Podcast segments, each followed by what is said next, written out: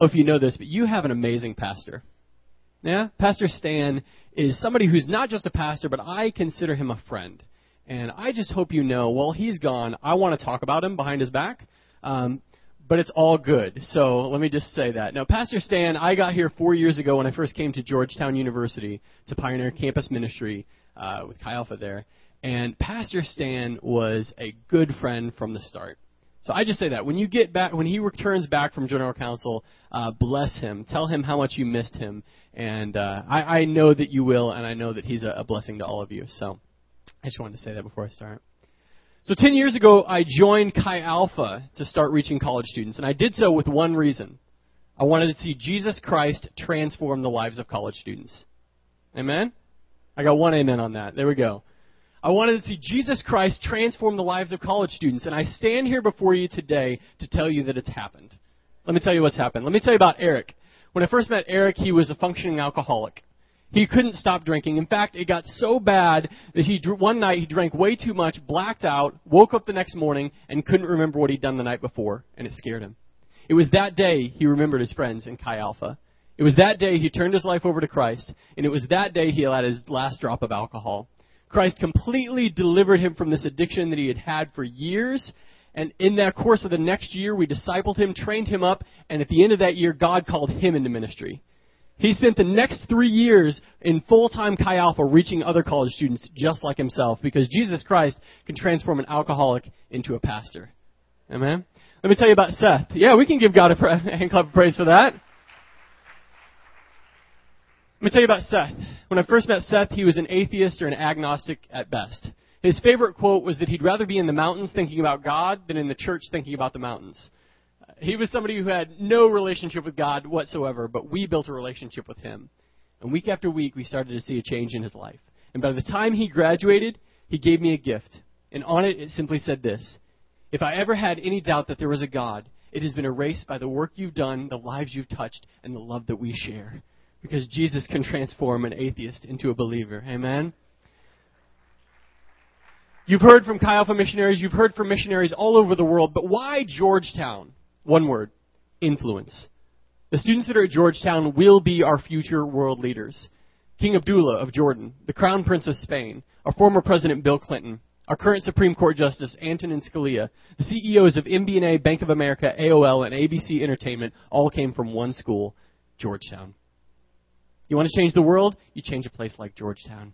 Now, just a few years before I had arrived, Georgetown was considered the place campus ministry went to die.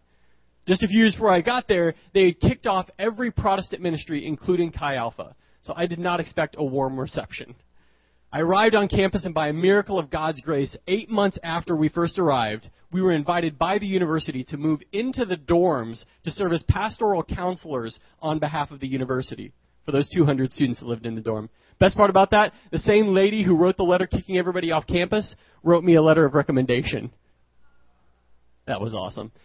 It went so well that first year, nobody had done anything like this before within Chi Alpha. It went so well that first year that my area director took notice and said she wanted to get involved. She applied, became a chaplain next door to me to the 440 freshmen in her building, whereas six years before we were all kicked off campus, today we're responsible for 10% of the school.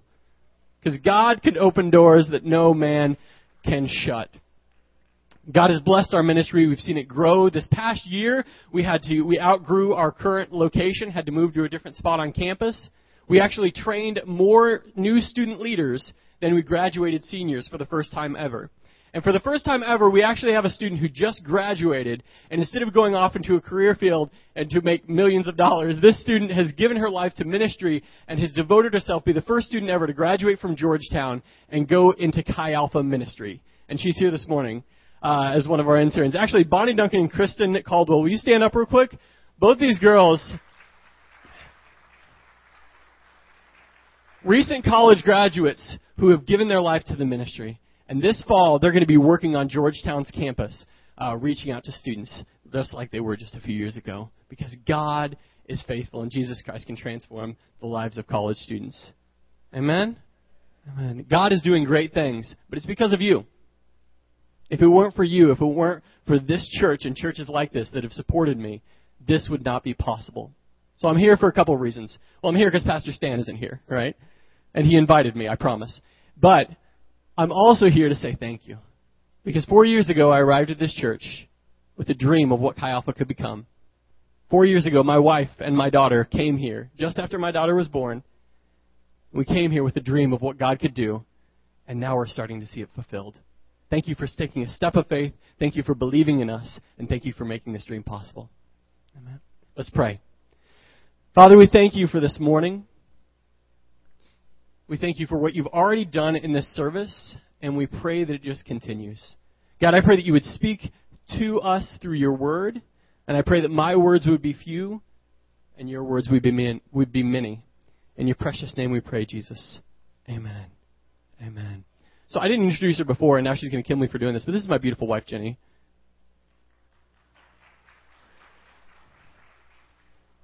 Notice I didn't make her stand because if I did, then she might kill me. So, husbands, you know what I'm talking about. So, but that's my beautiful wife, Jenny. I, I have to tell you, but um, we have the best daughter in the world.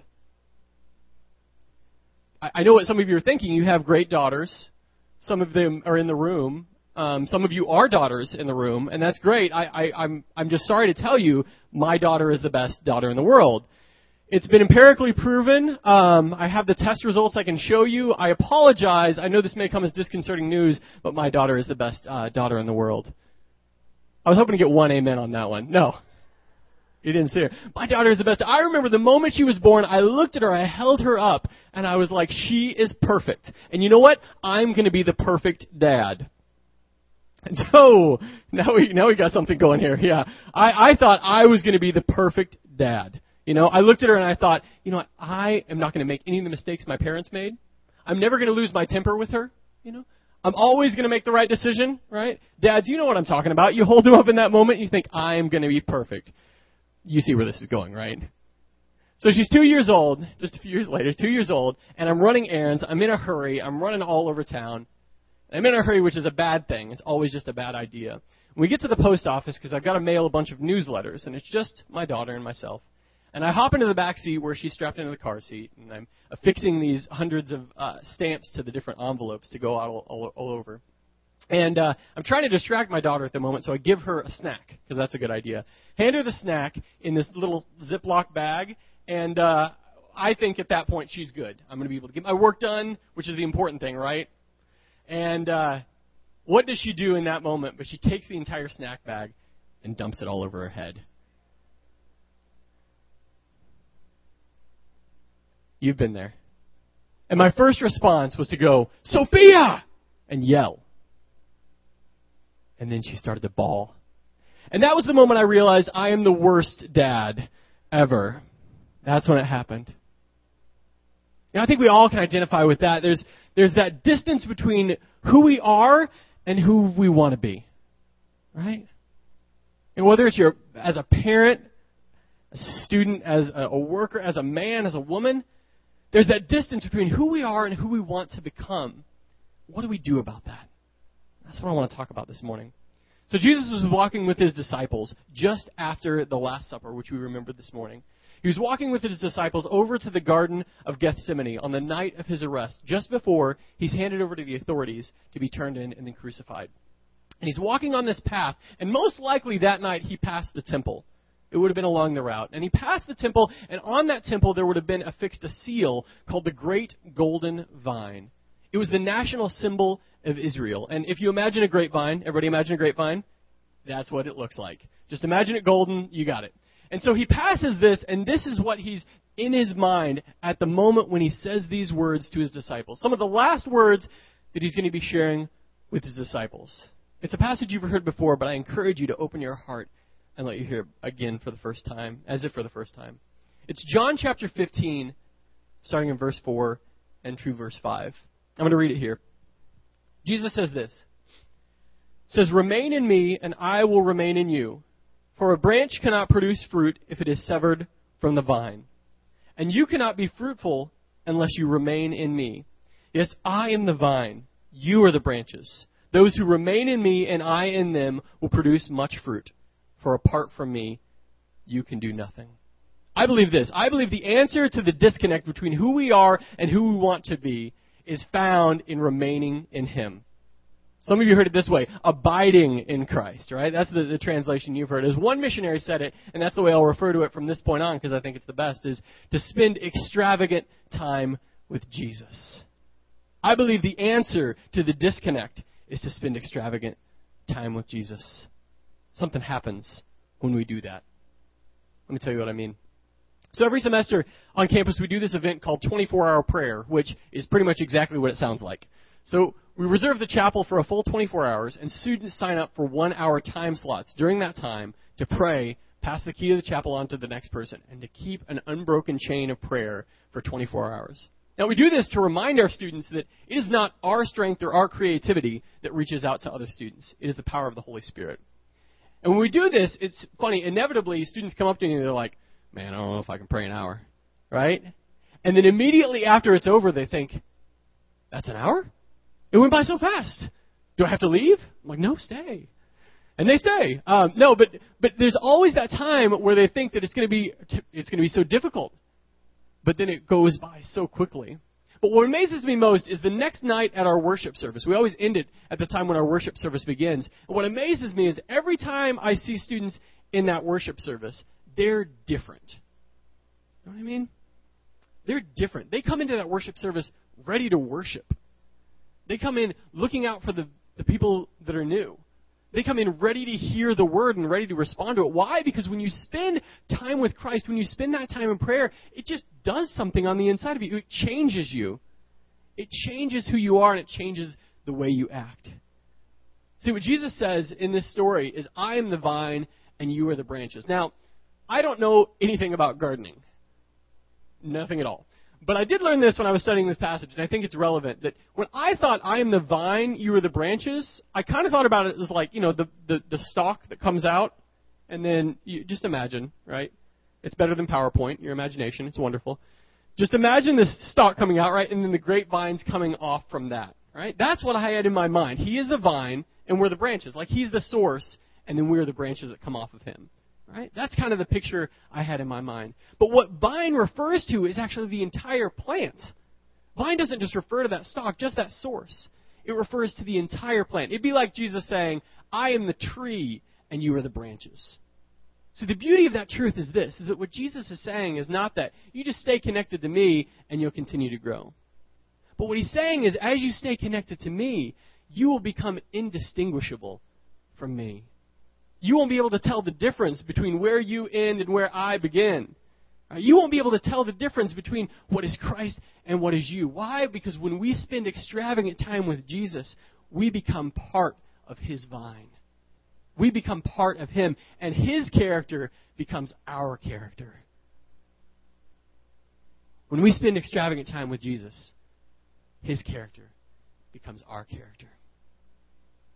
So there's a student I met at the beginning of this past year who came from a completely secular background, was not raised in church at all.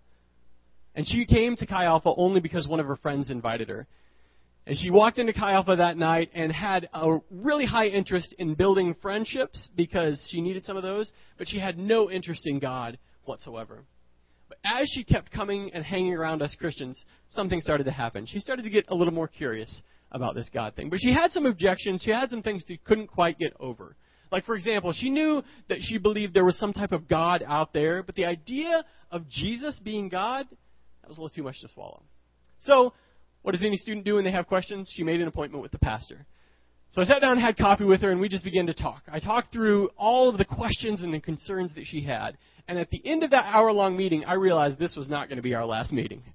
I realized she had a lot more questions. And so we met over the course of this last year and we talked through her issues. We talked through what was going on. We talked through some of her objections. And one by one, as we were able to strike these off, as we were able to take these off of her list, it became clear to her that something was changing within her heart. I remember the last meeting I had with her. I was sitting in the coffee shop on campus, and she'd asked all of her questions. Why this? Why that? what about this situation? What about that? And at the point when all of her questions ceased, at the point when all of them fell flat, and we were able to break through all of the defenses, she went to open her mouth and say her next question, and she just went, uh, I,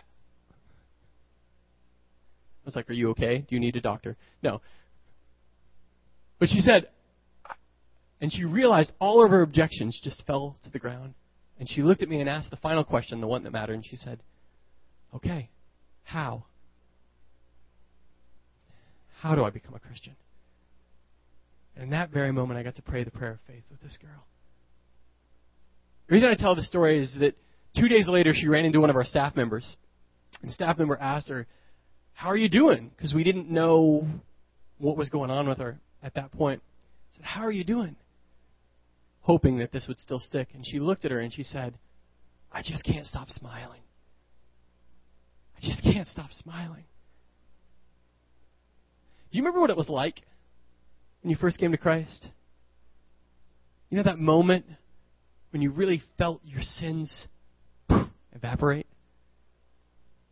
The moment when you realized you didn't have to carry that guilt anymore. Do you remember what that moment was like in the six months that followed that? That's what she was living in right at that moment.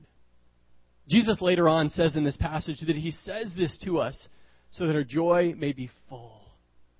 And I find this to be the case. The most spiritual people that I've ever met are also the most joyful people. I, I just think it's true. The most spiritual people, the, the people with the depth of spirituality, are also the people with the most joy. And what I find is, is, is this: is it's amazing to me, not that Jesus was willing to hang out with sinners, right? If he was willing to come down and become a human, I think he's not going to be too picky about who he hangs out with, right? That doesn't amaze me. What amazes me is the fact that the sinners were willing to hang out with Jesus. Do you ever think about that? Like they're going to a party. You know who we should invite? Yeah, the rabbi. Like that, never, that doesn't go on your checklist. You know, okay, we need some food, we need some drinks, rabbi, and we're done, right? That's not what goes through your mind. But why did all these people want to hang out with Jesus? The apologist G.K. Chesterton says it this way. He said, The most remarkable characteristic of Christ was his mirth, was his joy. I believe this that not only when we spend extravagant time with Jesus does his character become our character, but I believe that his joy becomes our joy. His joy becomes our joy, and it just starts to overflow. If you're not living with joy in your life, I challenge you, spend some extravagant time with Jesus, and your joy will be overflowing. Finally, not only does it change our character, not only does it change our joy, I believe this when we spend extravagant time with Jesus, it changes the world. There's a lot of flags in this room. A lot of flags that represent a lot of countries. People that represent a lot of different countries and places and people groups. Why in the world do we put these flags up here? Just as a PR thing to show, oh no, we, we welcome all? No. That's not why Pastor Stan puts them up there, because we believe that we have a God that breaks all national, ethnic, language, and racial barriers. We believe we have a God that is over all of these flags. And we believe that when we pray to Him, that He can change things all over the globe. Amen? We're a Pentecostal church, right? We believe that can actually happen. We believe that when we pray over one of these flags, that people can come to know Christ. Amen. We believe that we have a God that is transcendent, and we believe that prayer can change the world. Let me give you one example of that. The Layman's Prayer Revival of 1858. Let me read this to you. This is one of the most remarkable American revivals took place in 1858. Lacking any one leader, this renewal was thoroughly lay oriented and took place largely in the cities. Praying, not preaching, sparked the movement that started in a noonday prayer meeting in New York City. Soon, interdenominational prayer meetings started up in most of the major cities of the North, with more than 2,000 people jamming Chicago's daily prayer meeting at the Metropolitan Theater. Can you imagine that? 2,000 people in line out there, you're like, okay, is a new iPhone or something? No, they're lining up to pray. Can you imagine if that happened downtown D.C.? Now we're awake. Okay. The revival then spread to rural areas, including the South to Europe, especially England, and even to Australia. This awakening helped establish the historical context for the Moody Bible Institute, the Salvation Army, and the rise of the faith missions movement, all just shortly after the Civil War. Why? Prayer. Praying, not preaching, was what sparked this revival. And let me tell you this if you study history, you soon realize that every major revival, every major move of God has one thing in common prayer. It was not when the leadership got it, it was when the people got it, and they spent time in prayer before God, and they started to see the world change. I am at Georgetown for no other reason than to change the world. Is that because I'm great? No. It's because I believe that I have a God that is great. It's because I have a, believe that I have a God that when I pray to Him, that things actually change, that things actually happen, and that the students that are on campus right now who will touch the world can then change the world. I am I'm re, I'm believing for the power of God to change the world because I believe God is simply that powerful. This last fall, we had a prince and a princess living on Georgetown's campus in one of our freshman dorms. They were a prince and a princess from a Middle Eastern country. What is possible if just one of them comes to know Christ? What is possible if one international student coming here to study comes to know Christ and goes back to their home country? They don't have to learn the language. They don't have to raise a missions budget. They don't have to, to figure all that out. They are a missionary, though, to their home country. What is possible if we begin to see these people changed? If we begin to see these students that I live next to, that I spend my day near, if we start to see them changed with the gospel of Jesus Christ, we literally can transform the world. When we spend extravagant time with Jesus, his mission becomes our purpose. His mission becomes our purpose. I want to invite the worship team to come back on. We'll get ready to close. So, uh, I'd love to say I've made it, that I've arrived. I'd love to say that now I'm the perfect example of what a father should be, and that I've I've dealt with in the last two years all of the negative things that were in my heart at that time, and now I am the perfect example of the perfect parent. But it's just not true. I haven't arrived there, and I, I think the problem with that disconnect between who we are and who we want to become is all of that is just focused on ourselves. Right? All of that is just focused on our achievements, our accomplishments, our coming to that place where we can look at ourselves and say we're the example. Where in reality the gospel truth is this is you don't have to be the example. You can just be the one that points to the example. You don't have to be perfect because you can just point to the one who is perfect. You don't have to be completely righteous because you've been clothed, clothed in the righteousness of Christ. I'd love to say I've made it, but I can't. But I promise you this when I do spend extravagant time with Jesus, my daughter gets a better father. My wife gets a better husband. My ministry gets a better pastor. See, friends, this whole thing is not about coming to the place where you get to where you want to be. It's about realizing that we are broken and He is perfect. That we are sinful and He is holy. And somehow, in the midst of all that, He overlooks our sin. And in love, sets us free. If you want to be changed, spend extravagant time with Jesus. I want to ask everybody to do this. Close your eyes and bow your heads. And I want to simply ask this if there is anyone within the sound of my voice that has not yet made this decision to follow Jesus Christ, that as I say this, you think, that sounds wonderful. I don't even know where to start. I want to give you an opportunity this morning to make that decision to become a follower of Jesus Christ. All that simply means is this is that you admit that you've sinned, that you've messed up, that you've not been the perfect example of who you wanted to be. That you believe that Jesus Christ and his death on the cross pays for your sin and confess that Jesus is Lord. That's all that means. If you want to do that today, I want you to just slip your hand up and put it back down just so I can see it. Nobody else is looking around.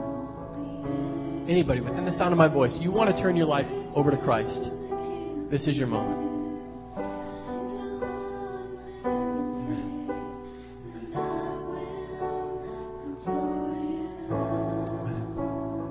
Here's what I want to do for the rest of us. If you keep your eyes closed and keep your head bowed, I want to just walk you through this real quick.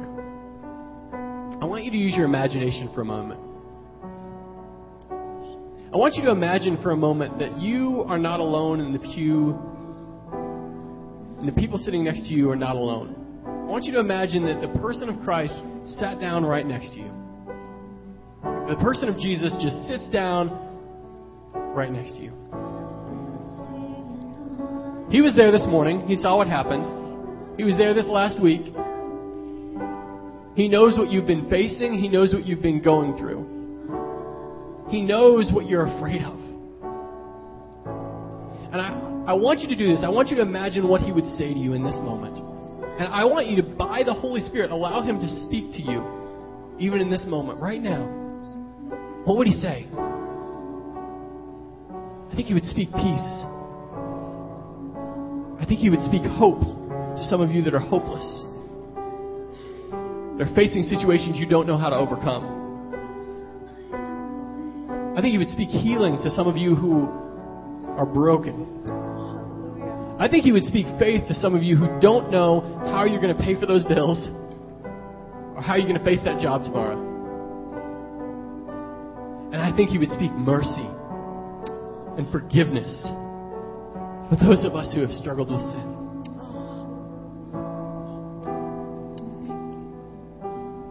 I do this because I'm telling you to spend extravagant time with Jesus.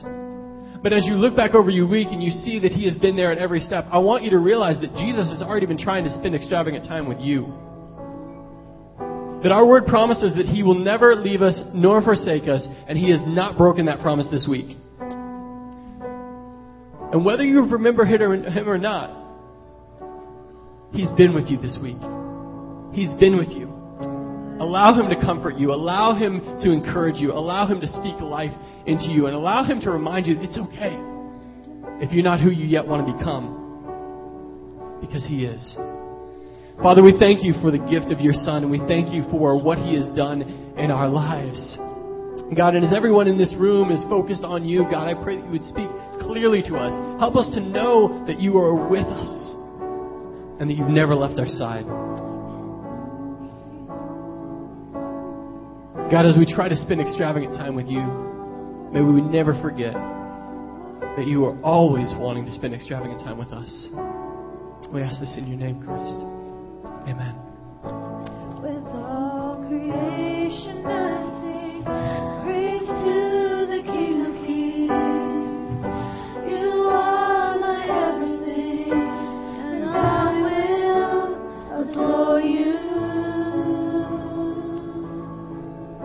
Just before we go, um, I want to thank Pastor John for uh, coming today and, and giving an amazing word, um, extravagant prayer. That's uh, that's good. That's something that everyone can take an extra dose of.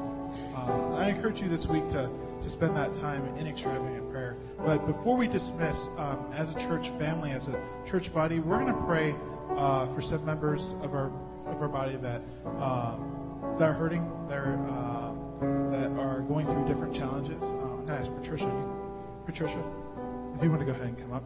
Um, Patricia's going to share uh, a little testimony, and then we're going to pray for uh, two other people as we also pray for Patricia. I'll, I'll mention that just here. Thank you, Lord. I just want to tell you that um, the doctors have said that I have a tumor, and but we walk by faith, not by sight. That's right. I have kept saying to them, I believe that I'm healed. And they're saying, no, it's on the x ray. And I say, no, I have a God who heals. I have been humbled by the road that He's taken me through. Um, I went to a surgeon, and the first surgeon I saw said, "Mm, We're just going to take both breasts. That's all there is to it. I got out of his office and said, Uh uh The Lord said, Uh uh no way. And so then he led me to another doctor who was a surgeon, and he also was a nutritionist. And he's worked with me and built up my body. God's ways are so much higher than ours. So he worked with my body, built me up, and then um, God said, Well, now you can have a lumpectomy. So I'm supposed to have one on Wednesday. But I talked to the doctor and I said, What if you don't see anything? She said, Well, then I'll just call off the surgery. Will you just agree me, with me that she's going to craw, uh, call off the surgery? She said she has never seen a miracle. We all sit here having seen a miracle. Her name is Dr. Pamela Wright. And pray with me if God can come for anyone, He came for her. She deals with people who are dying of breast cancer every day, and she's never seen a miracle. I believe she's going to see a miracle. Amen. Amen.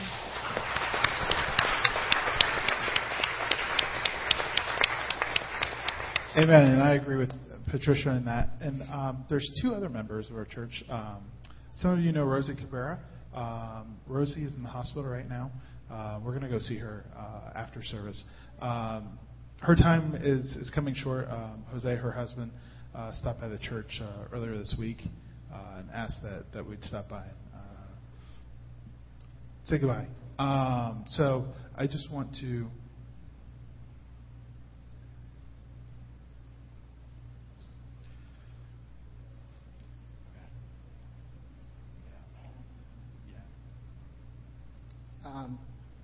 So I just want to give you an update. Um, we, we were notified by the family uh, to pray for Rosie, Rosie Cabrera uh, last night, and we made arrangements to try to get to her after the um, service. We just found out that she just passed away. Okay, so again, we pray for the family. Um, we, she has a granddaughter, a daughter that recently got married. Um, one of her, uh, my last conversations with with uh, Rosie was that she definitely wanted to be there for her daughter's wedding, and um, that was something that was keeping her strength, and, and, and she she was there for her daughter. Um, so again, uh, husband, daughter. I think she has some, uh, two sons, maybe, two sons, and um, so we'll, we can pray for for all of them. So again, Thank you, Alvaro. Um, sorry, I'm just trying to regain my thought um, process. Um, let's do this. Um, if you want to join us here and lay hands on, on Patricia, we're going to go ahead and pray for her uh, before her surgery, a possible surgery. Uh, if you don't, you can just extend your hands um, from where you are. Uh, but let's just uh, let's just be uh, the family of God and uh, and and do that. Um, Heavenly Father, uh, just thank you for uh, Patricia.